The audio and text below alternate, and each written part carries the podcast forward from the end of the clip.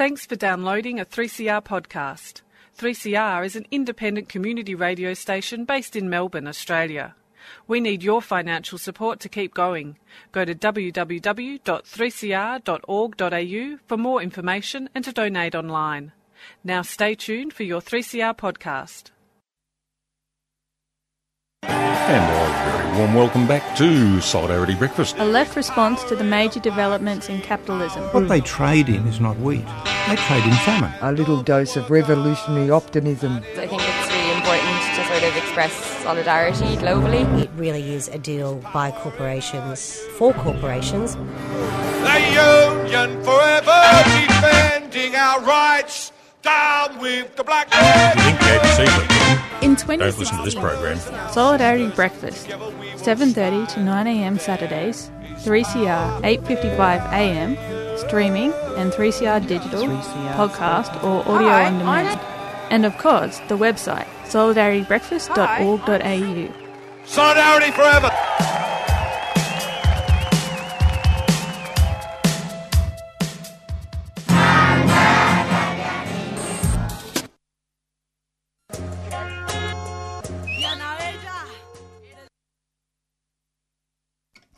Sorry, guys, we've been uh, getting, uh, we're having real problems uh, struggling with the uh, the automatic, and uh, I guess we don't need to say that, but uh, we are here now. This is Annie and Kim. It wasn't operator error. It's not my fault, It wasn't. says. Yeah, it wasn't my fault. I promise. I like Han Solo. It wasn't my fault. It wasn't my fault. Anyway, this is Solidarity Breakfast, and uh, Annie and. Yes, and me, Kim. Good morning, everyone. Good morning, and uh, we've got a we've got a really quite an interesting program. Well, interesting to me anyway, because coming off uh, the first up uh, half hour, we're going to be uh, delving into uh, the source of neoliberalism uh, and monetarism and the the power that it has on the neck of governments and our lives. Uh, and this is uh, from a speech that was given by uh, Bill Mitchell, who is the e- uh, emeritus professor. Is that how you say it? I don't know. Anyway, he's a professor of economics from uh, Newcastle University, and uh, he's also the director of the Centre of Full Employment and Equity. Yes, full employment. He advocates. Here, here. Yeah, that's right. He advocates full employment. Anyway, he's he does he did this great speech. He came down to the new International Bookshop uh, in about October last year, and it's been a while uh, since that speech, but the, it hasn't uh, tarnished at all. And over the time, we'll play the uh, pieces from it. So this is the first part, and we'll play the rest over the next few weeks. After that, we're going to explore what's going on in the city with homelessness with uh, the uh, representative from the Homeless Persons Union. Yep. Yes, we're not going to be talking to Robert Doyle. No. no, we're not. And it's really focusing on the uh, a, a, uh, speak out that they're going to have today. It's uh, on at 2 p.m. outside the Melbourne Town Hall. They've decided that they're going to go and uh, go there and uh, talk out and around the stop criminalising homelessness and com- it's a community speak out. Uh, what bylaw will the mayor introduce to address homelessness in the CBD? And that's what they want to know. It's they want to. They're being proactive. They want to bring to the community's attention that uh, the city of Melbourne is looking to criminalise homelessness uh, with its uh, a series of. Um, they want to keep it tidy in the city, and uh, they want to make sure that people. Uh, well, anyway, what solutions are there? They and so we're going to get some words from the uh, homelessness persons union. Instead of just reporting in the Herald Sun, because there's enough written about homeless people and you don't actually get to hear people speak about it themselves. That's exactly right. And uh, later on, after that, we're going to do a report on the Women's March that we talked about last Saturday. There was uh, some, we've got some stuff from the people who were there, but also a rousing speech by journalist Van Badham. She did a tum, tub thumping speech around solidarity, which is worth sharing. You're on 3CR with Annie and Kim, and uh, let's uh, introduce you to the idea of uh, what is behind neoliberalism. We'll start off with Bill Mitchell straight away, since we've been rabbiting on. So I thought today, because I'm an educator, I thought we would just begin with a little quiz, because uh, and you don't, and we won't. You just have to answer the question silently to yourself, and we'll just see how you all win. So the first question is: the role of taxes is to provide finance for government spending. So true or false? No, I don't want hands. We're not going to have any embarrassment here. So that's question one. The role of taxes is to provide funding for government spending. Question two. When the federal government wants to spend more than it raises in taxes, it has to borrow from the private sector. Okay, clear? True or false? I hope you're writing down your answers. There's seven all questions all told. If the Reserve Bank of Australia was just to give money to the federal government to spend, eventually there would be inflation and hyperinflation like in Zimbabwe. True or false? Question four.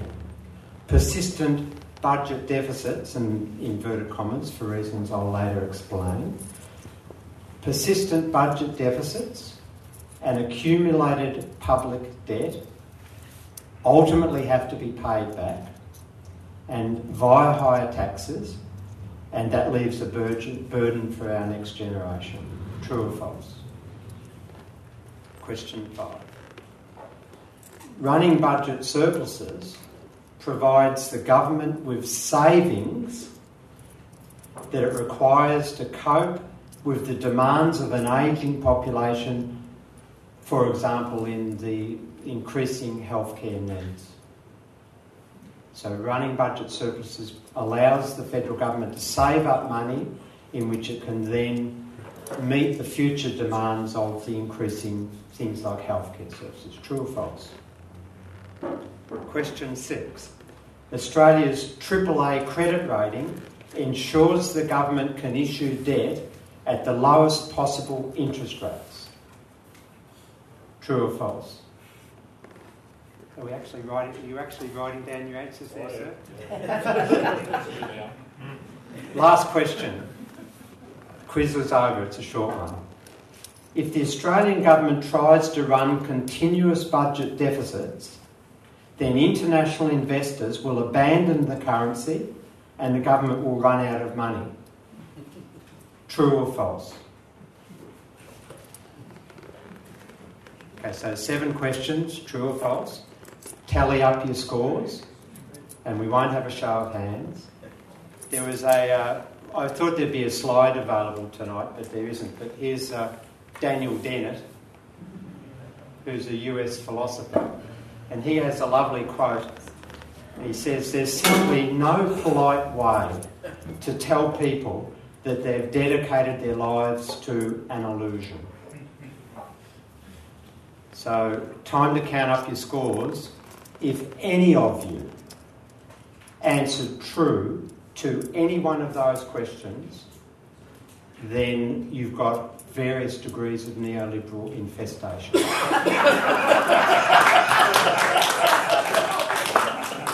Yeah, but Karl Marx said the two the muck of our ages. Yeah. if any of you said that the uh, uh, answer true to any of those questions, then you have been imbued with neoliberal mythology. All the answers are false. This is the, what I'm what I'm going to talk about for the next, I don't know, 20 minutes, 30 minutes, something like that.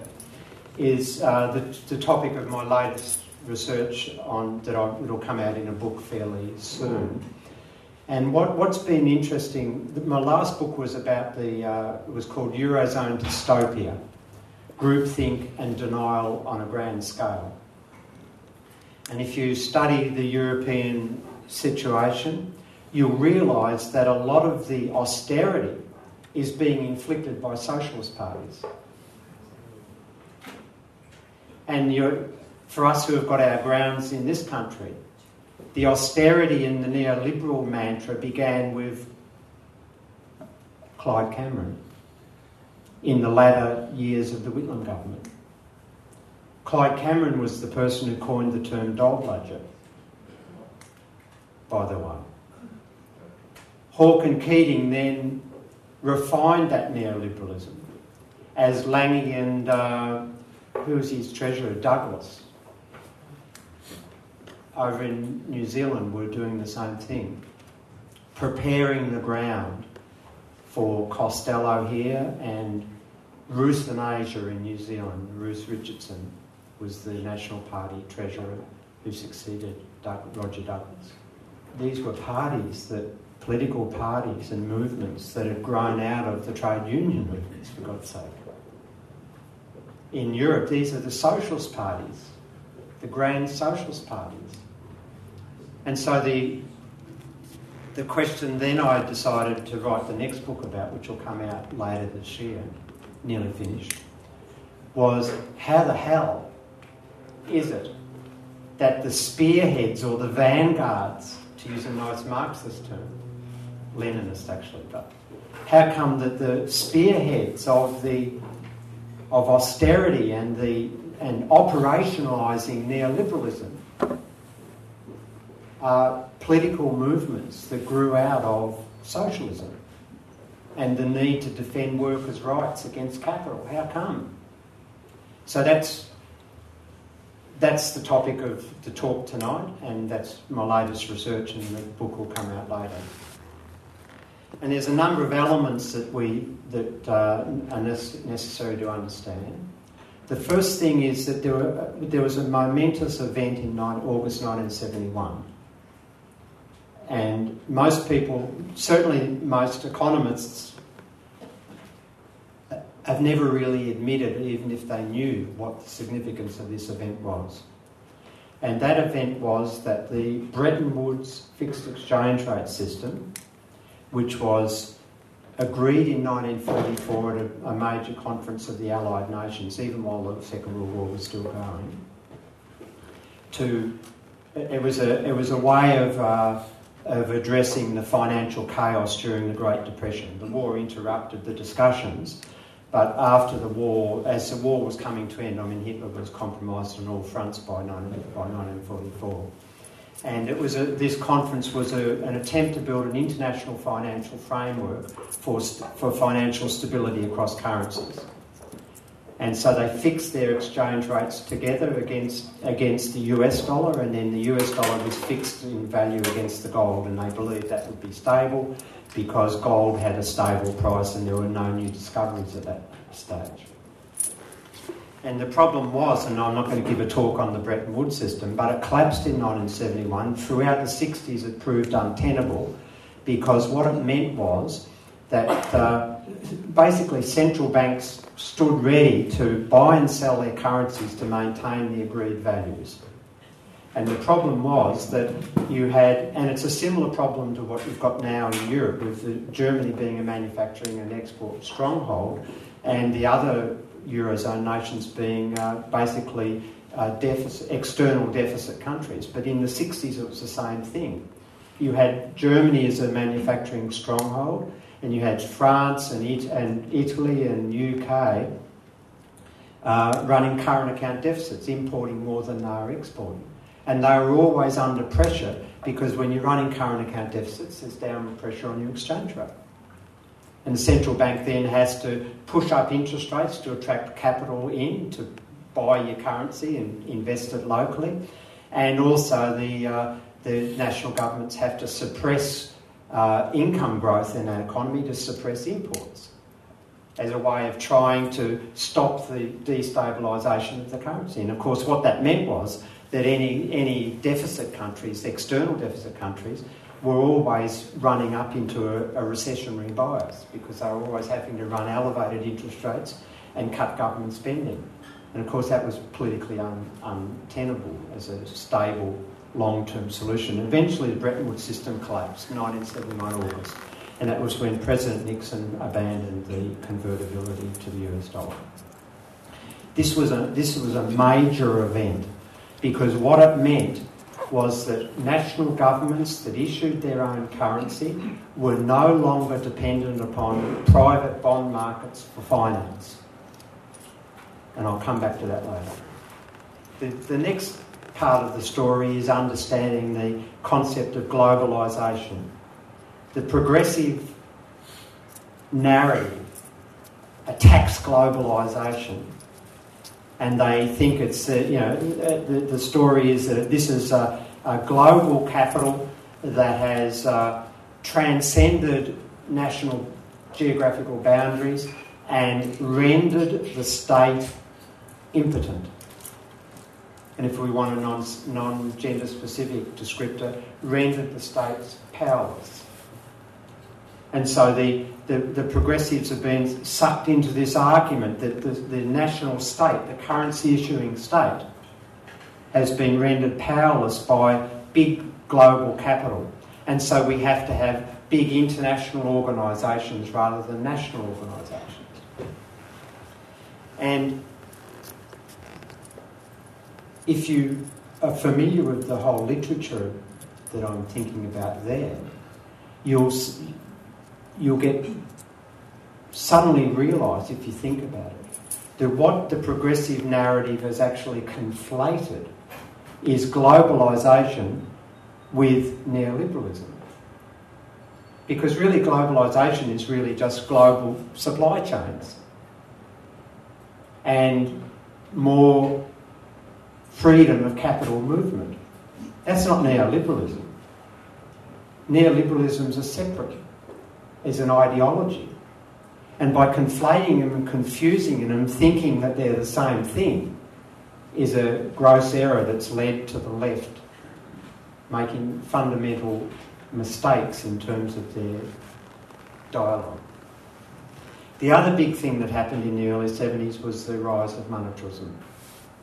And this came out of the American Academy, the Chicago Economics Department in particular, Milton Friedman, and was a major attack on the concept of the state as, a, as, as, a, as an active intervention agent to maintain full employment.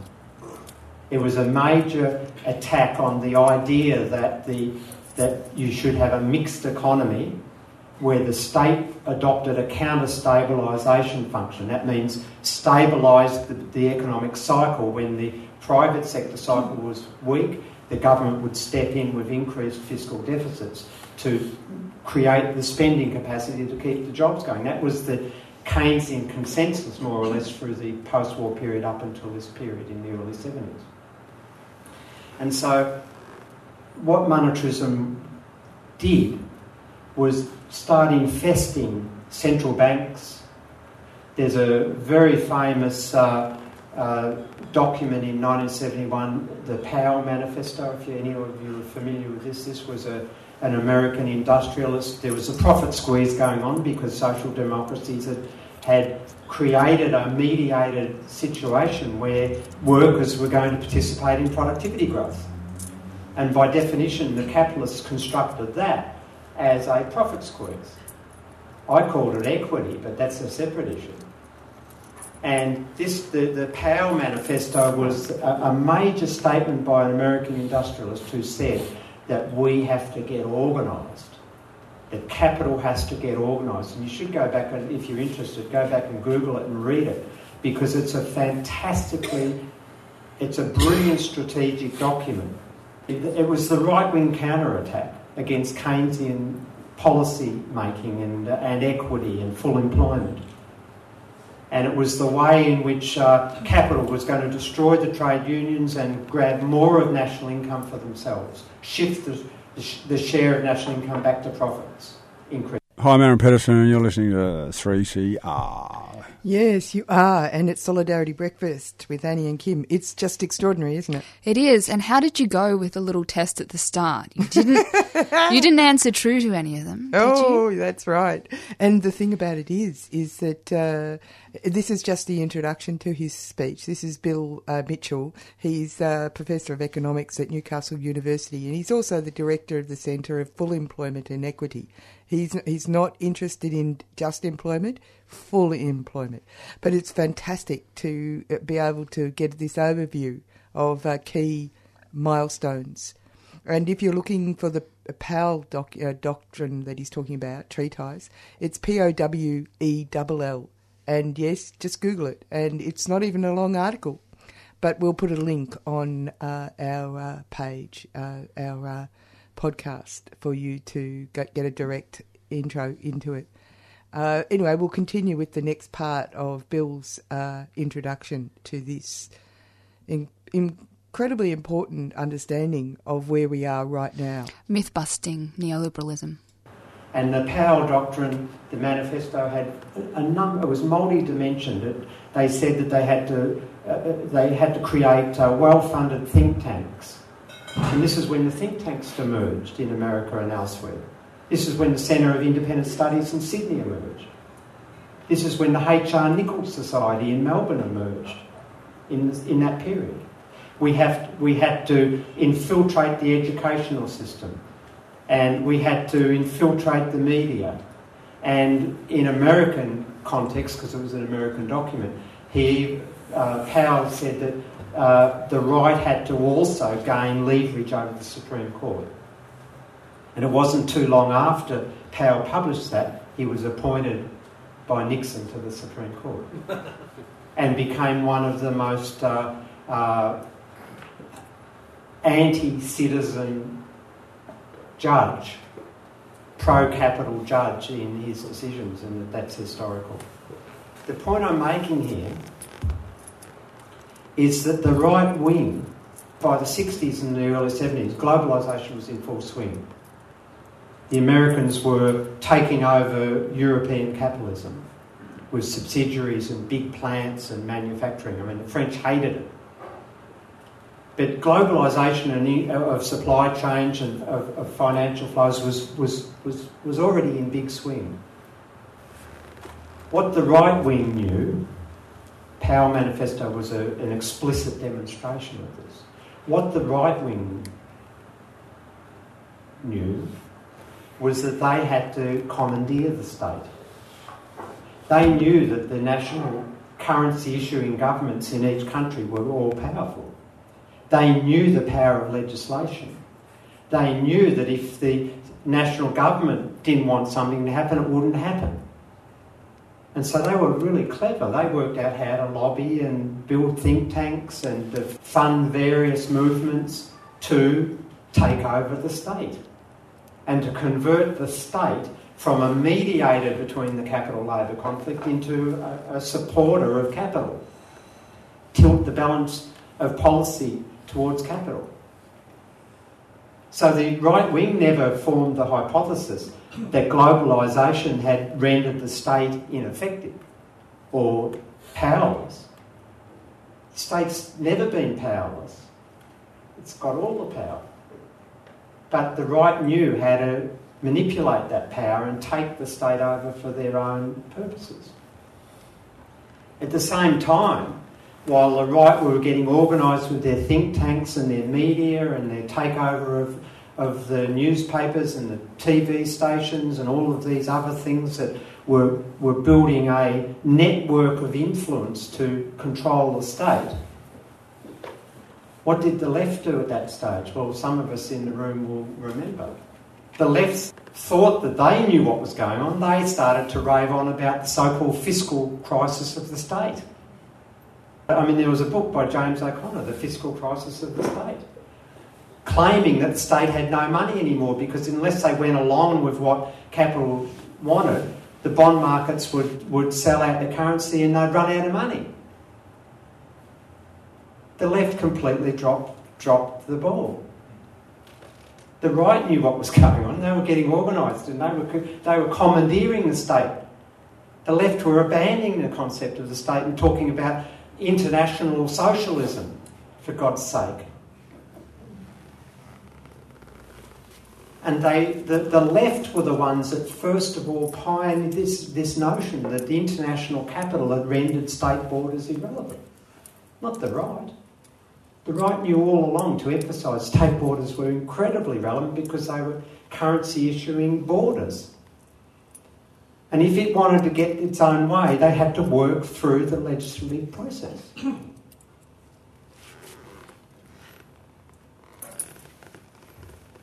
And if you then at the same time, 1973 October, there was the first of the OPEC oil shocks. This, the, this was the related to initially with Israeli-Arab conflict and the Yom Kippur War, and uh, then you know the, the retaliation from the oil-producing uh, cartel to push up prices and uh, create embargoes and all of that, and and that inflation that emerged out of the oil price rises. Remember, back in Australia, we had what 17% inflation in, in, in around that period because of the our dependence on oil, imported oil at the time.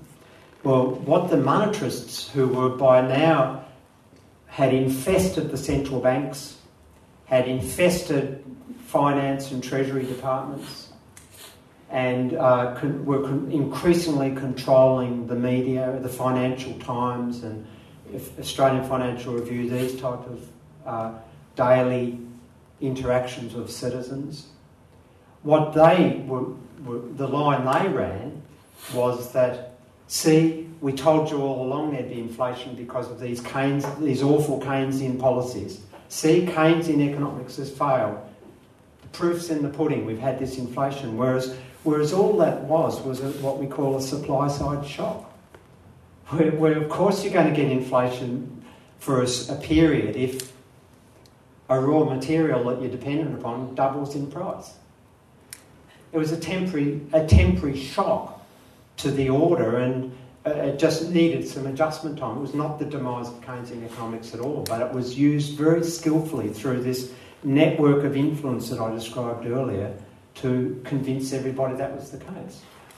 And if you then start tracing the governments that fell for this monetarist neoliberal narrative, it's not Maggie Thatcher was the first monetarist government. It was the Harold Wilson, Jim, uh, Jim Callaghan government in 1974-75 in, in, in Britain that became the first monetarist government. And not long after that, Raymond Barre plan in France was a monetarist government. But the British Labour Party were the first ones to articulate all this stuff about if we don't borrow from the IMF, we're going to run out of money, and because the bond markets will sell us down the drain, and all of this stuff. Well, how could the British government, which issued the pound, the sterling, run out of money, for God's sake? It was a monopoly issue, and nobody else issues pounds. How could it ever run out of money? But they fell for the trap. They fell for the neoliberal ideology and the myth. It was a Labor government, and and Callaghan really just prepared the ground for Thatcher. Thatcher wasn't the first monetarist government at all. She was probably the most pernicious. But was, she wasn't the one who, who brought these into, into the public sphere as a government. And if you think back to the last budget statement in 1975 of the, the Whitlam government, by then Cairns had been uh, trashed and Hayden had taken over as treasurer. Cameron was the minister for employment. That's when he said that Cameron was the one who said that oh, you know unemployment at that time started to rise. That was the first time unemployment had risen in the post-war period to four or five percent. And Cameron started to, Clyde Cameron, the so-called defender of the workers, started to articulate stories that, oh, these people are just skivers. They're not looking hard enough. They're dole bludgers, that was his term. And if you go back and look at the uh, budget papers of that year, 75, it was the first time in the post war period that an Australian government had actually started to articulate this idea that fiscal deficits are bad and we've got to start running surpluses. It was an Australian Labor Party did that, not, not, not, the not, not the Tories. And of course, it got worse. Hawke Keating Mitterrand's famous austerity term, I mean Francois Mitterrand, a socialist president of France, had his so-called, in 1983, had his austerity turn, it was called, where he basically abandoned nationalisation, abandoned public uh, support for employment, and was the first European austerity government. Just got worse after that. And, and so you, you think about that brief historical encounter, and you'll realise that it's the socialist parties, the left parties, that bought the neoliberal line and got completely confused, thinking that globalisation was neoliberalism. Well, no, it's not. You could, you could abandon neoliberal policies at a national level and still enjoy the benefits of globalisation. This is globalisation an iPad. My phone is globalisation. Being able to travel freely is globalisation. The internet is globalisation. Social media is globalisation. These are all positive things in our lives and can be used for incredibly progressive purposes and is, is quite separate from neoliberalism, which is a, you know, the free market ideology, even though it's got nothing to do with free markets at all.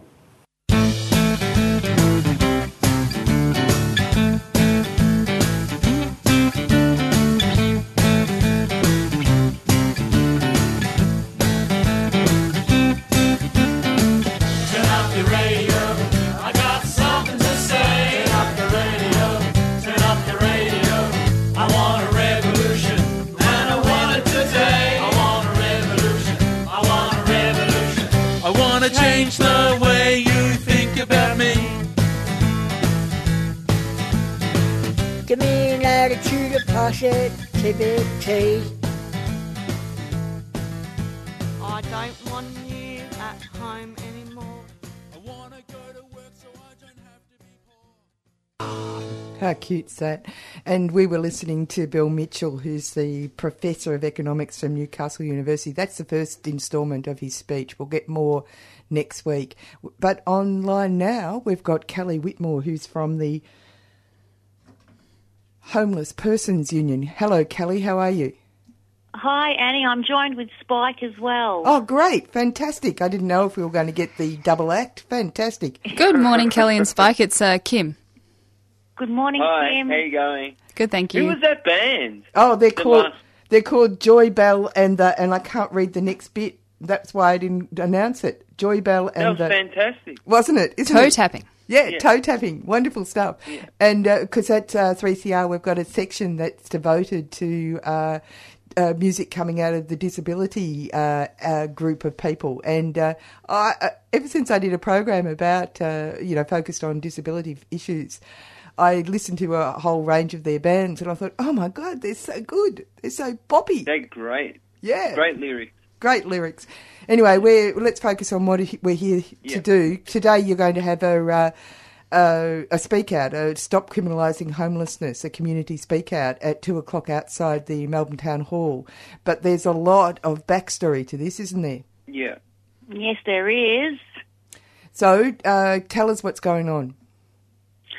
Well, um, um, maybe listeners have heard, but the most recent thing is that the government has now finally come out of the woodwork and offered, I think it's a $9.1 million announcement yesterday to house, um, we think it's 40 um, individuals sleeping rough in the CBD. They're going to be offered um, immediate transitional housing, and by the end of the year, 30 um, demountable um, single person places will become available for them on. Uh, what is it? Uh, Ballarat not Parks, Victor- yeah, Ballarat Road. Is that the Footscray?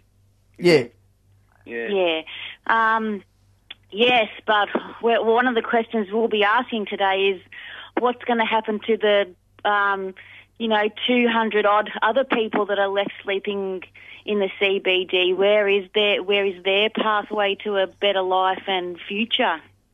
That's a very good question. I wanted to ask you, Kelly and Spike, because I think I've heard a lot of nonsense explanations or basically guesswork in the Herald Sun. Why is it that there appears to be an increase in people sleeping rough in the CBD?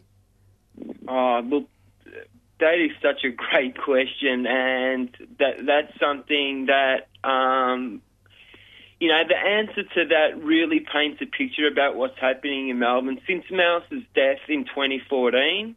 I think I believe, or late 2013. Yeah, Mouse is the person who was stabbed to death. Yeah, by, underneath the bridge at Enterprise, near Enterprise Wharf. yeah. Since since his death, um, people uh, have had it up uh, up to their necks and, and are tired of being vilified and demonised and had their names dragged through the gutter, uh, through the mud by these faith-based organisations. The mayor, who's incredibly politicised his role, um, uh, the police commissioner, um, uh, and, and Brendan Nottle especially, um, have, have dragged their names through the mud, um, and they've what, what people have done is homelessness hasn't increased. What it's become is more visible, and they've gone out of their way um, because people have decided that, that they don't want to be unsafe in town. It's not safe to be in town alone in an unlit area. So they've decided, like just in the city square, to and and just like Flinders Street, they need access to public amenities. So there's toilets. There might even be showers somewhere, you know, like the bus. And they've actually even come out against the showers. Some of these faith-based organisations, they want the small organisations to go, and it's and and so homelessness hasn't homelessness has always been huge, and and some workers are suggesting that it's about it's more than twenty five thousand. There's approximately seventy five thousand. That the twenty five thousand is only a third, and the last street count there was two hundred and forty seven people sleeping in the CBD, and that's the ones that they could find.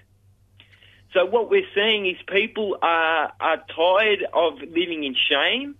They're saying that you know, you know these these when you have a look at the statistics of domestic violence, um, the unafford- the unaffordability of housing, where do they think these people are going to sleep?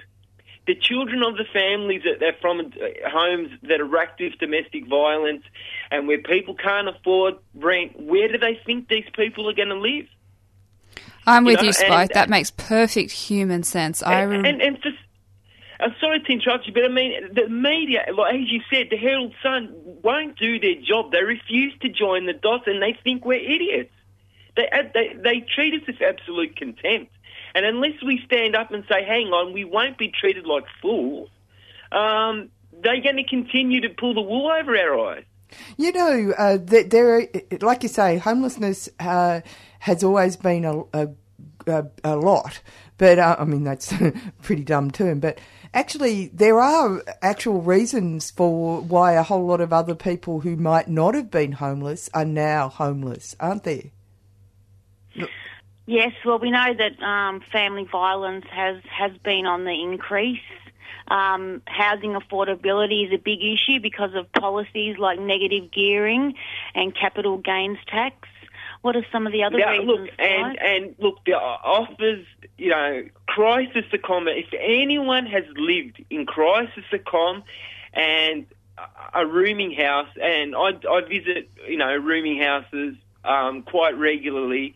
These are the sort of offers that people are given by these faith-based organisation, organisations, and unfortunately, some services are forced to give people, are forced to put people that want housing in these places where they're sharing a toilet, shower, and a kitchen with 18 other people and paying $230 for the privilege. You know, they've got bed bugs, um, the doors won't close, some of them don't have fire alarms. Um, you know, young people like the ones in the city, in on Flinders Street, are going to be preyed upon. These are some of the reasons why there's more homelessness because people refuse to accept this subpar um, housing options. Well, and they've got every right to say no. It's not really surprising given the figures that have just come out about housing affordability being the worst among the worst in the world, right up the top there in the major cities. And a lot of the cheapest places to rent are basically like slums. I can't imagine what the rooming right. houses must be like. They're horrible, and they are absolutely horrible. And oh, look, I lived in one for seven years, and they dragged two people out of there every year dead. And you know, you still have nightmares about it. To be honest, you know, I visit them now, and and and it's still quite uh, it's triggering. But people, it's it's time. You know, it's important that people bear witness to what other people are going through. And, they're, and, and, and we need to also point out that Centrelink benefits haven't gone up for 20 years. They're 50% below the poverty line. And they're kicking people off the DSP. Where, how are people going to afford a decent place to live? As, also, and they have complex needs. So to just to just go to the newspapers and have these thought bubbles and, and call them, um, you know, basically refer to them as stains that need to be cleansed is absolutely irresponsible and um, it's ridiculous. And, and it's really important that we stand up and say something about it. I actually think I've overheard people talk about uh, uh, Australia has the best uh, social security system in the world, and these people are just uh, just uh, a problem rather, and the system system has no problem at all. We should, you know, we don't. I, I think that Australians, as a general rule, have to c- catch up with the reality of what's going on in with our social security system, and it's equal, you know, social security versus welfare.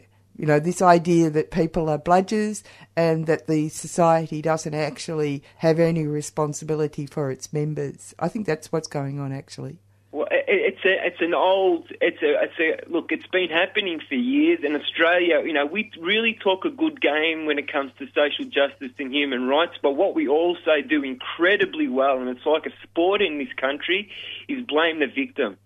We individualise the problem. You'll see the Age, which is supposedly the better newspaper. They'll show a photo of one individual homeless person and describe their situation. The homelessness is a collective issue and has systemic causes. To just have a picture of one person without describing that, this is an issue that has systemic causes, again, is an act of irresponsible journalism. And again, we're, bl- we're individualising the problem and and we blame the victim rather than have have a look at the way we've set up our society and our community. It's just not good enough. You're on Sol- Solidarity Breakfast with Annie and Kim. We're talking to Kelly and uh, Spike from the Homeless Persons Union about a Speak Up, or well, actually about what's going on with homelessness and uh, Speak Up that's going to be on at 2 p.m. outside the Melbourne Town Hall. I think that this is connected as well to what we were talking about earlier about neoliberalism, because Definitely. where there's we're seeing the removal of any safety net, and I think people should be quite aware that there really is not this huge veil between feeling comfortable and being homeless. Like I think there's been an increase, for instance, in middle-aged women who have careers ending up being homeless because not because of family violence, although obviously that's a huge issue, but because they break up with their partner, they've had casual jobs while they had children, and they've got no super. And that is So where do they go? I, I've they actually go? seen. I have actually seen people like this on the street. Yeah, I have too. And they're sitting there looking up in the sky, as if what what to do, what to do. I mean, they don't expect to be there.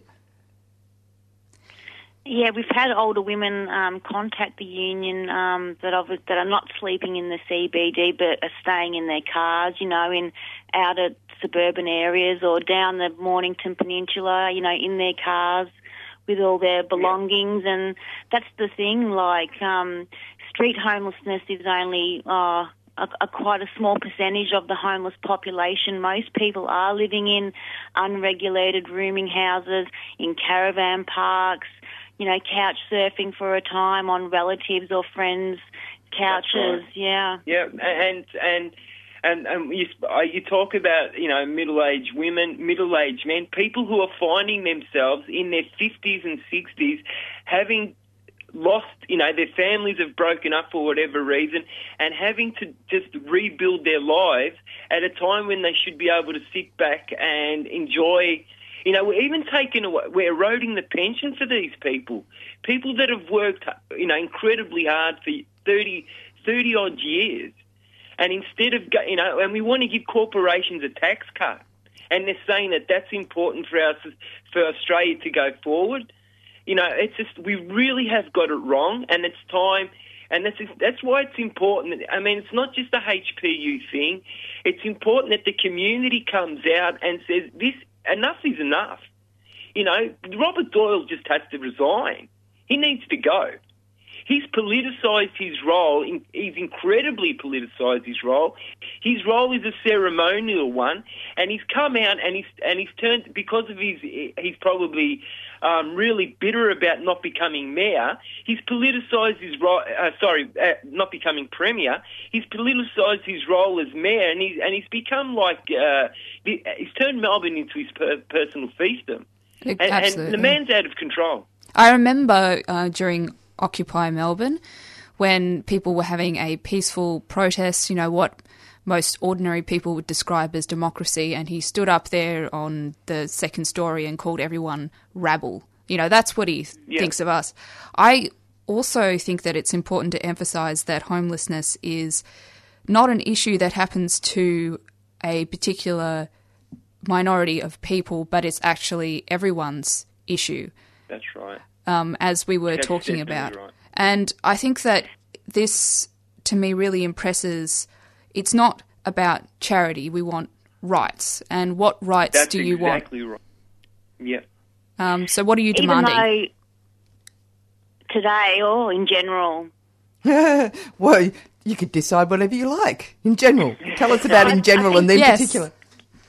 I think today we'll be calling for the resignation of um, Robert Doyle. He he has to go. The language that he uses, you know, when talking about homeless people covered in feces, covered in urine, and concerned about his workers giving um, pricked with needles. You know, he's not willing. He's not willing to have a conversation about the need for safe injecting um, facilities in in Melbourne City.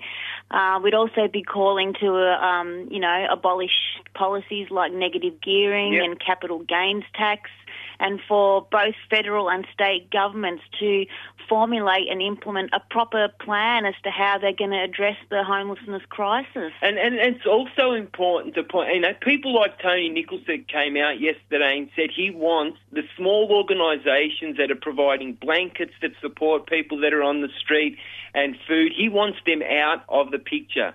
He wants the, the, the shower buses to go, so these other faith-based organisations who pay no tax. And let's remember, the people that are homeless, they pay GST every time they buy a packet of cigarettes, every time they buy a loaf of bread, every time they eat, every time they, they, they spend. They're on they're on benefits. They don't hoard their money. They're taxpayers, and they're getting pushed around by these people who pay no tax because, as you, you, you rightly pointed out, Kim, neoliberalism, the, the, the federal and state governments have stepped back from their responsibility to the community and allowed these um, uh, look, these Christian bloody cowboys to decide what is in what is in the interest of the individual and trying to outlaw laying down and sleeping on the street if you're tired. How are they? And then holding a how's a community worker going to work with someone who's, who's sleeping rough with holding a sanction over their head?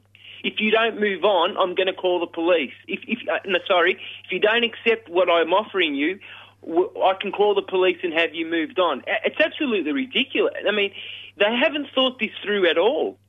You know, it's fascinating. And- oh, sorry. That's okay. It's okay. Oh no, I was going to say, you know, this business about the uh, government stepping back from their responsibilities. This ties straight in with uh, public housing being uh, handed over to the private sector uh, as uh, for community, what they call social housing, which leads the uh, public to believe that social housing equals pu- public housing, which it doesn't. That's right. No. They have no, No. responsibility.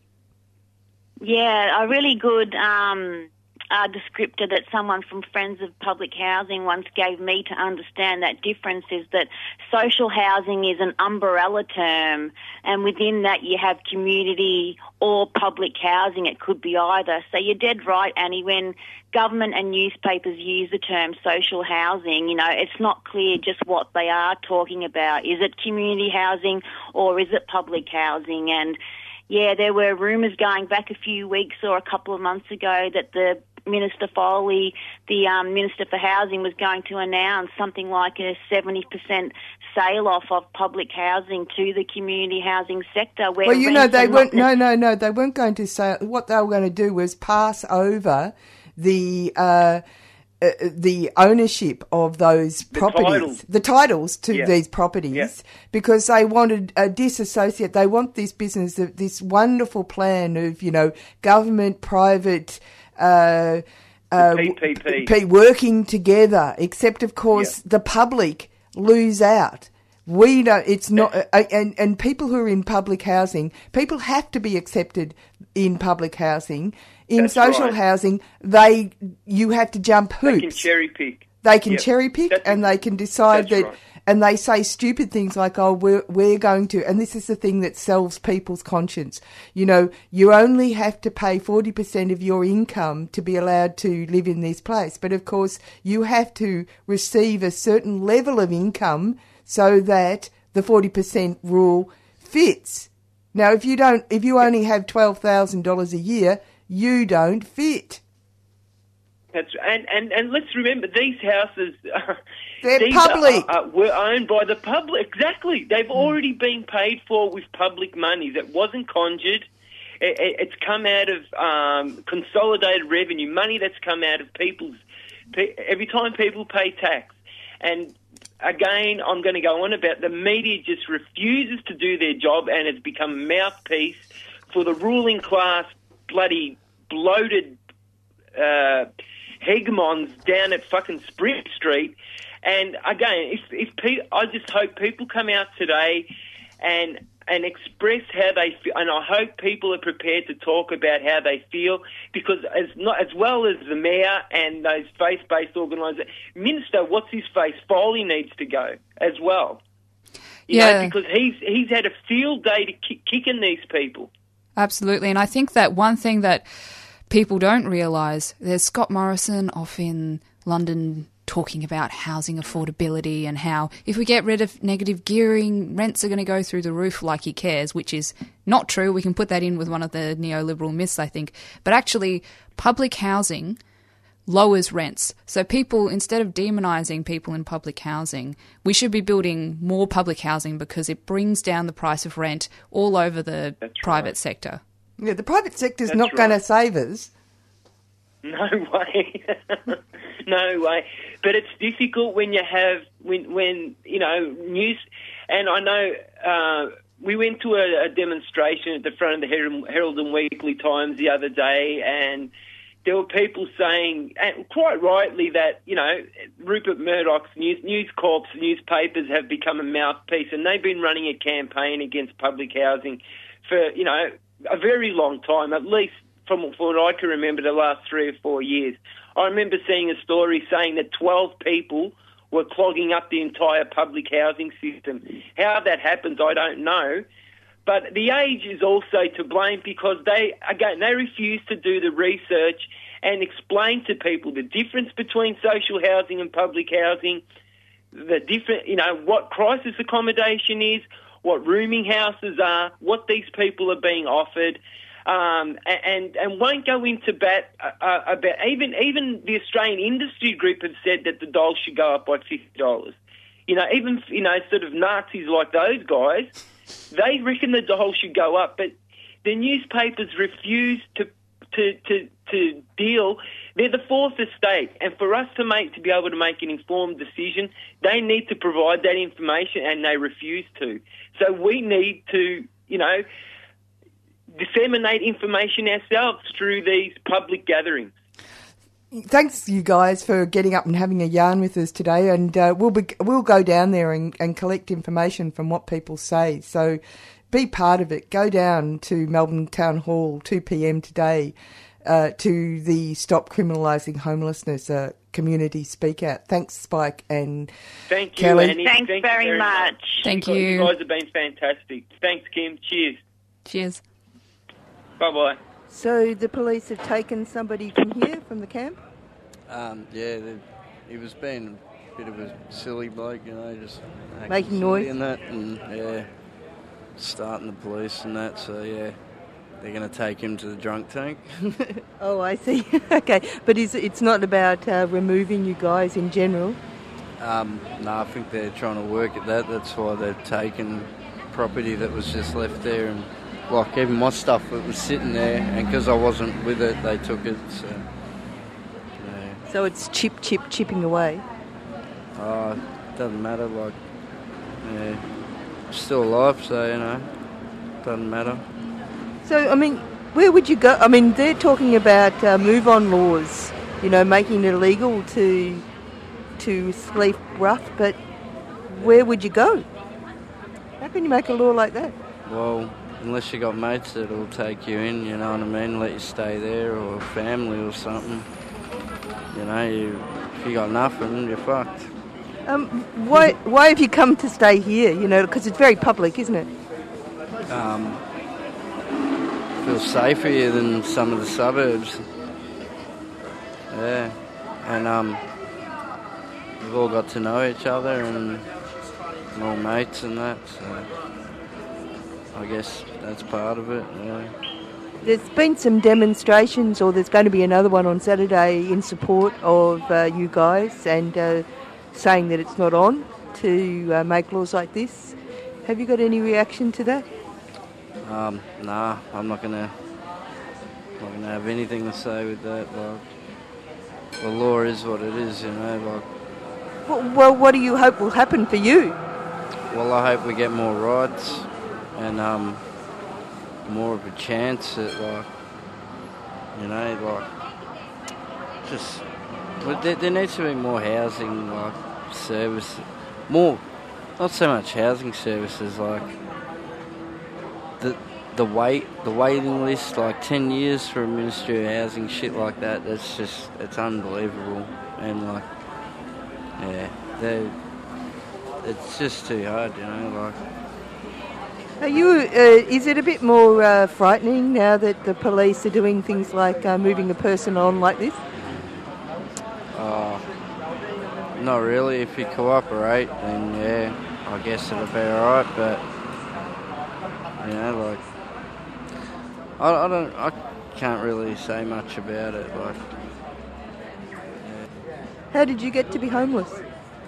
um, oh, my house burnt down. Oh, Yeah, so it's for seven months and you couldn't find anywhere else. um, nah. That's been the situation since then. Yeah. You're trying to figure it out. Um, yeah, I guess you could say that. Like, This is David Rovics, and you are tuned to 3CR 8:55 a.m. Melbourne, Australia. Step three is finding there's a tactic when everyone believes it could be true. That if all the people work collectively, there just might be something we can do, and everything can change.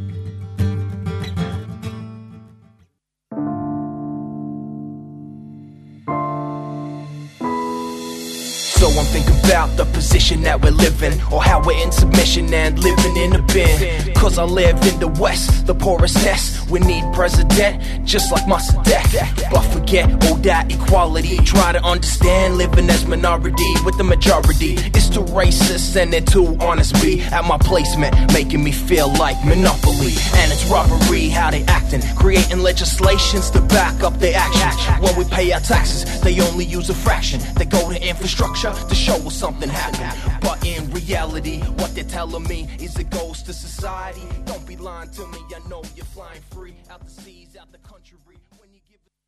Well, that was neat, wasn't it? That's Mm. co- yeah, it's called System, and it's by Mirakle, M I R A K L E. You're on uh, Solidarity Breakfast with Annie and Kim, and uh, that was pretty wor- rollicking. The discussion with uh, Spike and Kelly from the Homeless Persons Union about the speak out that's going to be on at 2 p.m. Melbourne Town Hall, calling for the resignation of Robert Doyle. Yes Terrifying man. terrifying man. Stop criminalising homelessness. A community speak out. We're going to now move on to. There's been two spectacular demonstrations oh, since the last program. One was last Saturday, the Women's March, which was really big, very, very big. and uh, so big. I, I don't know if this means anything to you, but at one point I decided once they did the speeches, uh, the gathering in front of the uh, library and uh, the state library, it filled the entire place. And then they had speeches, and they then did a march. It was the day after the appalling events in uh, the uh, um, Bourke Street Mall, where the man drove down and killed five people. Just appalling stuff. That was on the Friday. So on Saturday, uh, it was, uh, uh, you know, the police were all pretty. They were they were pretty shaken, if not everybody else. Uh, so the march went up. Uh, didn't go that far down. It went straight up to uh, uh, got you know I think it was Lonsdale or Latrobe that they walked up to the um, Parliament. But I stood and photographed, uh, videoed them walking, and it was such a long march. It was uh, twelve minutes of walking uh, Mm. of people. You know, from the time I started to video, that's a long march. I heard the figure 5,000, but it sounds like it might have been Well- or it picked up people on the way. I think that, that can Yeah, happen. It could be, it could be. And so we've got a, uh, some material from that uh, from that day. We've got some vox pop, and we've also got some, you know, people talking about why they were there and why it was important. Because remember, that was the day that uh, uh, Trump was inaugurated in America, Hmm. and it's and it describes why people decided that it was really important to come to the steps and uh, show their dissent or, uh, in- with this, what is considered to be a push towards the right. And it's quite dangerous. Did you see the thing last night where scientists have decided that we're two and a half minutes to the destruction of the world? And we've gone closer to that uh, destruction because of the uh, Trump becoming US president. Oh, I see. So it's sort of like a big countdown clock. Yeah. Two and a half The death minutes. clock. We're closer to the death clock. That's exactly right. So they've decided, the scientists have decided they should visualize it for us all. Anyway, by the by. Uh, so there's that. But uh, also, of course, the um, Survival Day, Invasion Day uh, demonstrations on the 26th were huge. Huge. Wonderful. Michael and I were down there. We did did a cross, of course. It was 3CR did a cross, and uh, fabulous people at the station here, uh, led by Corey Green, uh, did a crosses right across the country. Uh, so we, we took up the first hour, but then there was uh, programming right to four. Lo- Lots of uh, Indigenous involvement, of course, because it was their day. But um, we, Michael and I, were down there at the uh, uh, intersection of Flinders Street, and uh, we swear that there were ten thousand people because Mm. when you could hear it, it, the people were right back in uh, Bourke Street. That's how many, and on each side, you know, like it was a, it was massive. When you get to about 10,000, you just can't see outside of the rally if you're in it. That's Yeah. what I noticed. I think Well, that was it. I was in, I was one of the nurses' rallies that was around that size. And it's like, well, this could be 10,000 or 100,000. I can't, well, I'm pretty short though. Well, actually, the big, the biggest rally I, I remember was uh, for peace. Uh, I, I was standing at it was in the eighties, and I was standing up at the end of uh, Bourke Street, looking uh, Collins Street, looking down. I'd swear there was a hundred thousand people. The biggest one I've been to was the work choices Yes, rallies. that was big. No, that was no that peace rally was the biggest I've ever seen in Australia. Mm. Biggest. But sometimes you see them on uh, Facebook and some of the countries because there's more people. Yes, well, 2.5 million people in the US, not in one place, but, you know. Yeah, that was pretty impressive. That was big. Anyway, we should get on because we're we're. Uh, I'll give you. Uh, I I went around and asked a variety of people why they turned up, and you'll notice that there's quite a few Americans in the audience. Join the global protest against Donald Trump. One o'clock here. Show your support with the Americans protesting against Trump from Washington to Seattle to San Francisco. G'day, I'm from 3CR. Can I ask you what you're doing here? Uh, well, I think that if there's any time where it's important for people to get out on the streets and show that they oppose the current move towards the right and the rise of populism within the world, the time is now. If we don't actually get out there and let our voices be heard and object to the way human rights are being degraded, then they're just going to keep being trampled on. So this is my chance to get out there and make my voice heard. G'day, I'm from 3CR. Can I ask you what you're doing here? We're sending out happy flowers because um, not really happy with the Trump thing today for women in this world, not just the United States. So anyway, so happy flowers. Here's your happy flower. Okay. You've got a banner here saying our bodies, our minds, our power. Yes, um, part of it is because of the dismantling of the ACA when it comes to healthcare across the nation in the states, um, but also women's healthcare. I'm an advocate for supporting planned healthcare services, and I don't think they should be limited to anyone. Um, but also for environmental rights and um, also just pussies against Trump. And so you're visiting Australia? uh, yes, I am. I'm. Uh, yeah, I've been here for about six months now. Okay. And so you got to vote? I did, yes. Um, I sent in my absentee ballot, um, which was really, I was glad to be able to do that as well. Okay. Well, thank you very much. you're welcome. Oh, thank you. Well, I'm basically I'm here for women, and I'm here for the the LGBTQI community, and I'm here for. I'm also scared about the arms race. I'm also scared about the gun lobby. Um, there's, uh, I'm here for blacks. I'm here for Hispanics, and I'm basically here against Trump. So that's why I'm here. Are you glad that there's an opportunity to actually express your opinion? Absolutely. Absolutely, because if, we, if people don't have the forum to express their opinions, then these people rise up. So we have to we have to have a voice. From 3CR. Yep. So, uh, would you would I be right in saying that you're a bit tired of having to come out in the streets and fight for basic human female rights? Uh, I'm energised again. I think um, this is actually an opportunity to get back on the streets and be loud and proud and um, get some energy back. And I think, um, yes, this issue's been going on for so long, but we've got to keep doing it. So let's Why, get why, out there why again. are always women, women being targeted? Do you think? Well, I think um, LGBTI communities are targeted as well, and um, um, immigrant populations. I think there's a whole lot of um, people who are not um, white male dominant, um, who are used to a superiority. Um, there's a lot of people who um, need to be out on the streets and need to be heard and need a voice, and we need to claim that. We need to claim the public realm for us. Can I ask you why you're here today? here today because uh, you know we need to stand up and make sure people like Trump don't become leaders of the world, leaders of you know world leaders. Well, he already is. Well, that's right. So we need to uh, tell the world that we he's not welcome, right? Right. Okay. What was that thing you said about Nazi Germany? Yeah, that's right. If you didn't live through Nazi Germany, welcome to Trump. Welcome to Trump. I'm here to support the rights of women around the world, LGBTQ community around the world, climate change, and um, just to have people have the power back to themselves. Are you visiting Australia or? I currently live here. I'm an American, but I came here from Hong Kong. Yeah. Right. So, are you a bit uh, disturbed by Donald Trump's rise to power?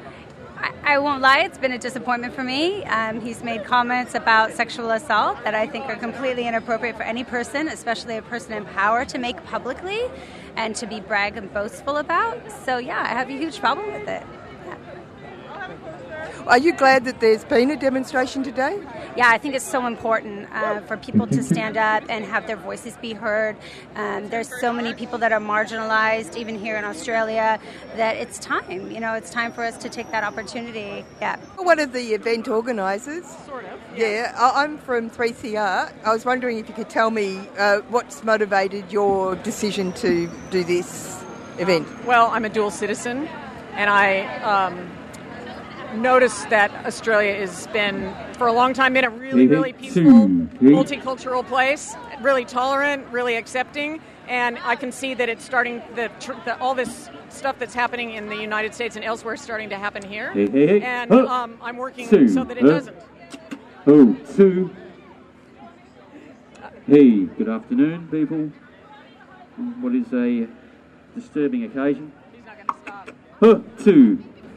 I work here in an area where um, it's very multicultural and people love each other and work together and I don't want that to be eroded here and like it has been started to be eroded in the United States. So I feel really strongly that we always have a chance to br- bring things back to a good place.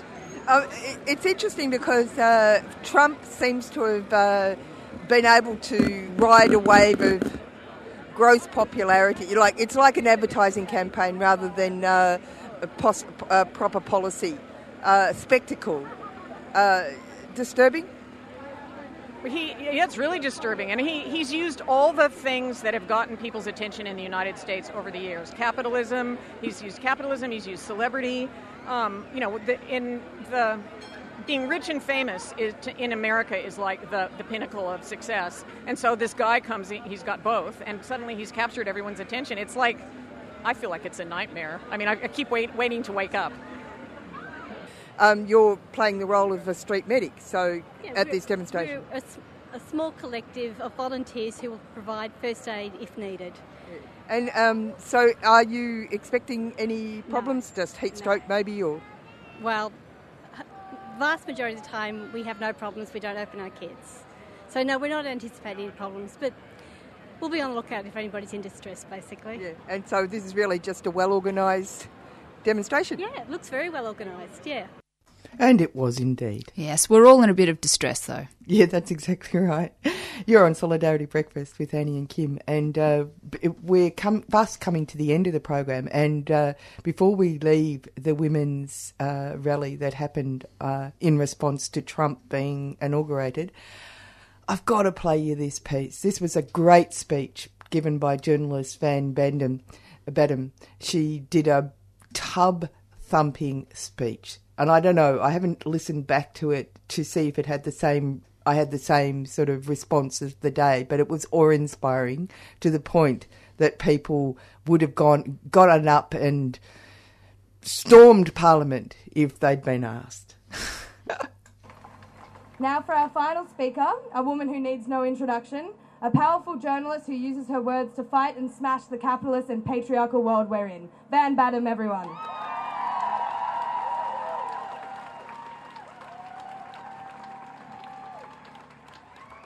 Hello, Melbourne. My God, you cannot imagine how beautiful it is to be here and see how many of you are out there. Give yourselves a huge round of applause. What an inspiration to the other women around the world who are taking action on this dark, dark week. But from the outset, the most important acknowledgement of all. It is the honour and privilege of my life to stand here today speaking to you on Aboriginal land. I pay full respect to the elders past, present and emerging, the Wurundjeri people of the Kulin Nation. Thank you for letting me be here today. I'd also like to acknowledge that it hasn't been an easy thing for a lot of us to come out today, given the absolute tragedy that took place in our beautiful city yesterday. And I'm sure I am one of many who are grieving for that senseless act of violence that hit our city like a wound to the face. And in respect for the families who are suffering an unimaginable grief today, I'd like everybody to take a couple of seconds of silence in acknowledgement of their pain.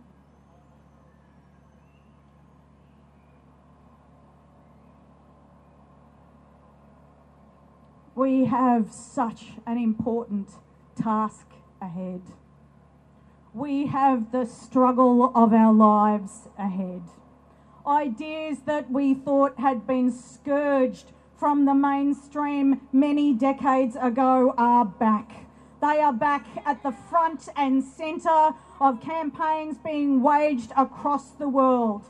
Nationalism, self interest, misogyny, structuralised racism, absolutely unabashed homophobia, an attack on the progressive, inclusive values of diversity that have brought peace and have brought harmony and have brought sanctuary to so many. We are in it for the fight of our goddamn lives, and let us not pretend, let us not pretend that that fight is not taking place here. When the four One Nation senators were elected last year, it was on about 4.5% of the vote. They are now out polling the Greens. They are using the internet, organising structures, groups, talking to one another, misinformation, the propaganda of hate and division, and they are working like they never have before to build their platform and their influence. Let's acknowledge Let's acknowledge the shameful, shameful capitulation to the politics of Hansonism by Malcolm Turnbull this week. And the shameful capitulation to the politics of Hansonism by Colin Barnett in Western Australia this week. Religious persecution, picking on minorities, attacking women, and on something so pathetic, so base, and so controlling as the basic individual human right for women to decide what they can bloody wear.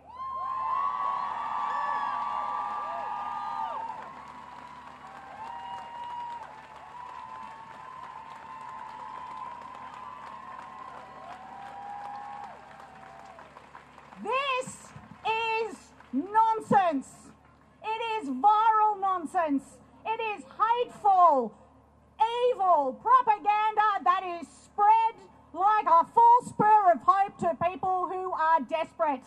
And unless we acknowledge why these ideas are taking root in the persuadable group of the Australian electorate, we are doomed to fail. We have to, have to acknowledge the scourge of casualisation, of insecure work, of attacks on minimum wage, and attacks on penalty rates, and attacks on workplace safety, and attacks on the right of people to go home, to go to work in the reasonable expectation that they will come home again. It's this insecurity, this fear, this economic destabilisation that makes large communities of isolated people who do not live in diverse communities perfect targets for hate. Perfect targets for a bit of xenophobia. Perfect targets for blaming those feminists, those Muslims, those immigrants, those refugees. We hear it again and again and again. The only thing that changes is the name of the scapegoat.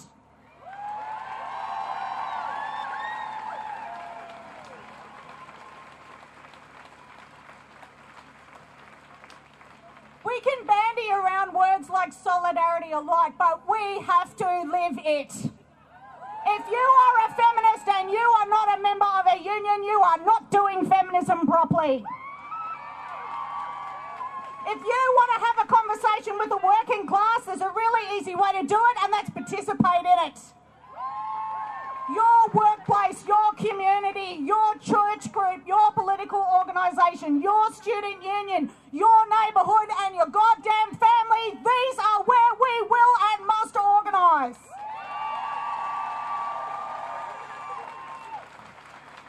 We stand for something better in this country, and that is a principle of egalitarianism. With the bloodshed and genocide of Indigenous people that this country is built on, we have a long way to go, my God. But if we know that, if we have in our hearts the recognition of that fundamental injustice, how the hell are we not fighting every injustice now?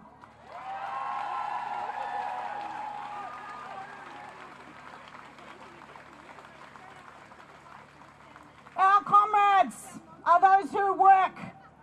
Our comrades are those who exist in the community in positions of disadvantage that are so often silenced and invisibilised. We are a community that must see the participation of everybody accommodated, accommodated fairly and accommodated structurally. Because if you want to understand what's going on in the United States of America, the absolute monstrous fear of that population, let's consider what it's like to live in a country like that that doesn't have award wages. Where minimum wage in some states is less than $3 an hour. Where there are no penalty rates. Where casualisation is rife. Where one in seven American families live in food poverty where if you are a First Nations woman to earn what a white man does in a year, you'd have to do an extra nine months of work. Do not think that that can't happen here. And do not think that you are powerless by being here, by speaking out, by showing up, by extending the hand to the person who needs your help. You are part of the difference. You are part of the response. You are part of the change. You being here today gives courage to women and everybody else across the world. that the motivated, the engaged, that we are not in silos, we are not elites, we are the boring, the ordinary, the plain. We are those who build the fabric of society from threads in a thousand different varieties, and we will not have a supremacy take that away from us. Put your hands in the air. And I want you to chant for everybody in the world who is watching this today one word solidarity. Solidarity. Solidarity. Now, Melbourne, it's time to hit the goddamn streets.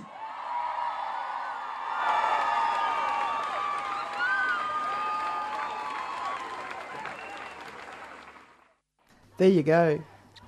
We need to bring back oration as an art form, I think. Yeah. It's fantastic. It was.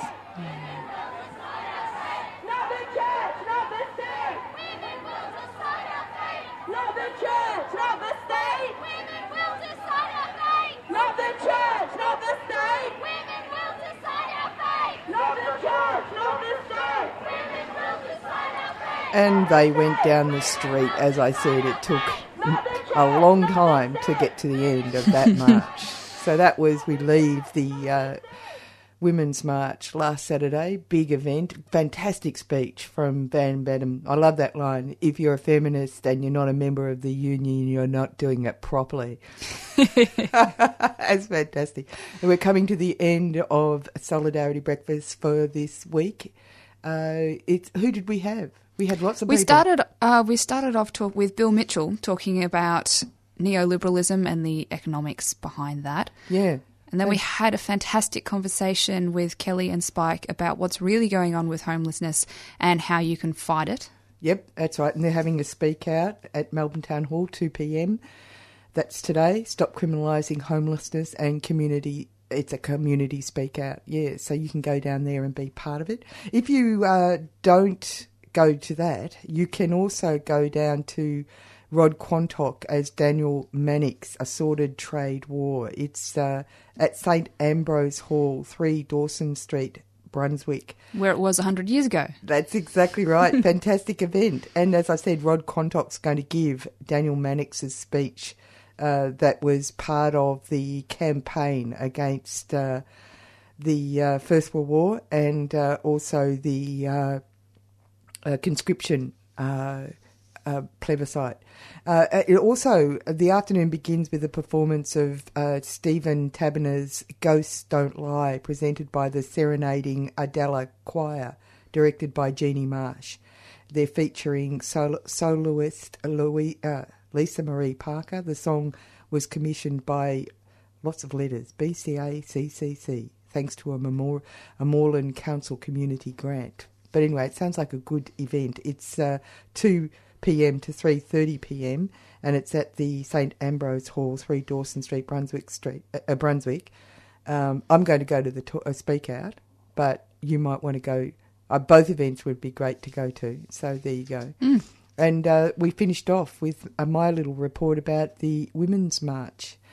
Coming up next is uh, Asia Pacific Currents, but we're going to go out with a song by Heidi Everett called Another Day. See you later, Kim. See ya.